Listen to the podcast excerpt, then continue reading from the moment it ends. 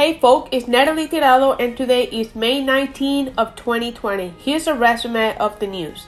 Officials from the Illinois Department of Health announced 146 deaths from COVID-19 in the state and 1,545 new cases in the last 24 hours. As of Tuesday, the total number of deaths attributable to the coronavirus in Illinois reached 4,379. The Illinois Department of Health also reported that the total number of cases reported since the start of the pandemic is already at 98,030 cases.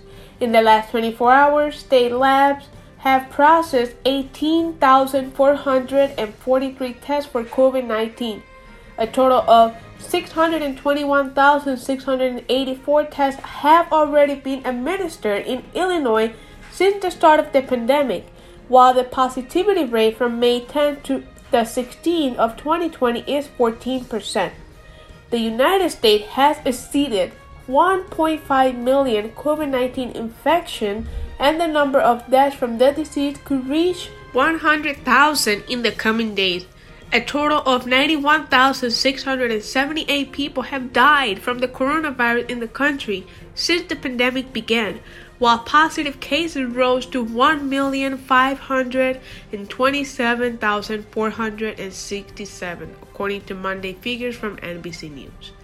The numbers with the most affected state of Tuesday are New York, with 362,155 infected and 29,355 deaths.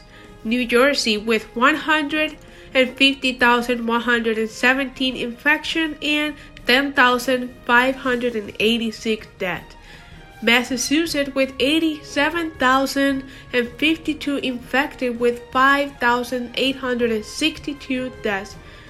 Lastly, Michigan with 51,915 infected with 4,915 deaths. In addition to the infections and deaths, the pandemic really is affecting the mental health care sector, as reported by the AP. Even before the COVID 19, access to mental health services in the country could be difficult, even for people with insurance.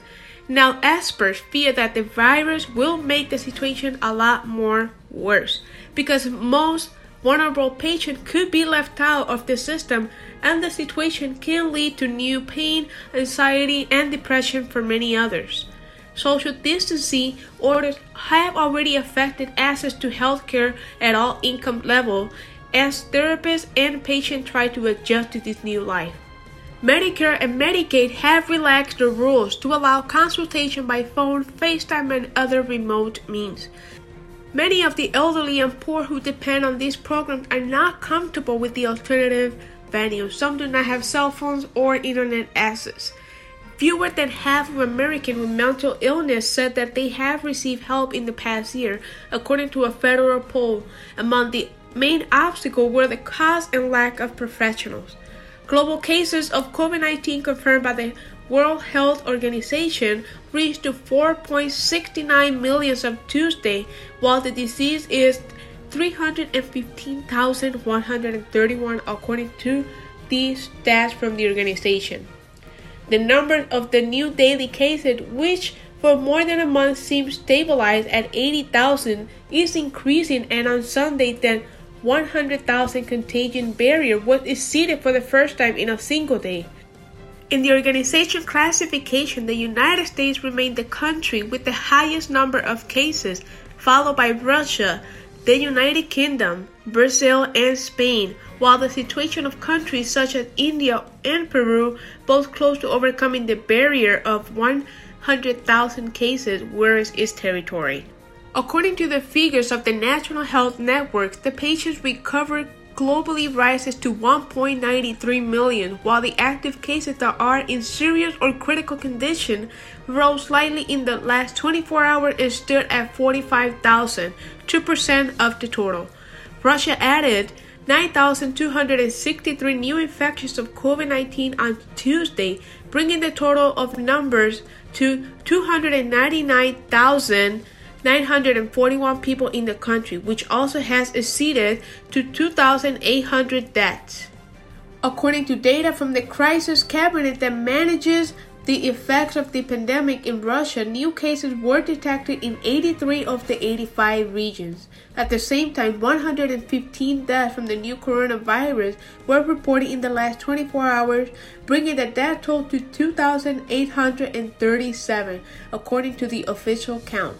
Moscow continues to be the epicenter of the infection in Russia, accumulating almost half of the cases with 149,607 and 3,545 of them diagnosed in one day.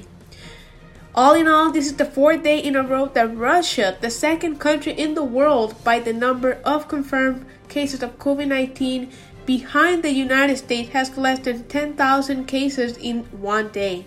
Meanwhile, the number of those recovered from the infection since the beginning of the health emergency in Russia stand at 76,130 people.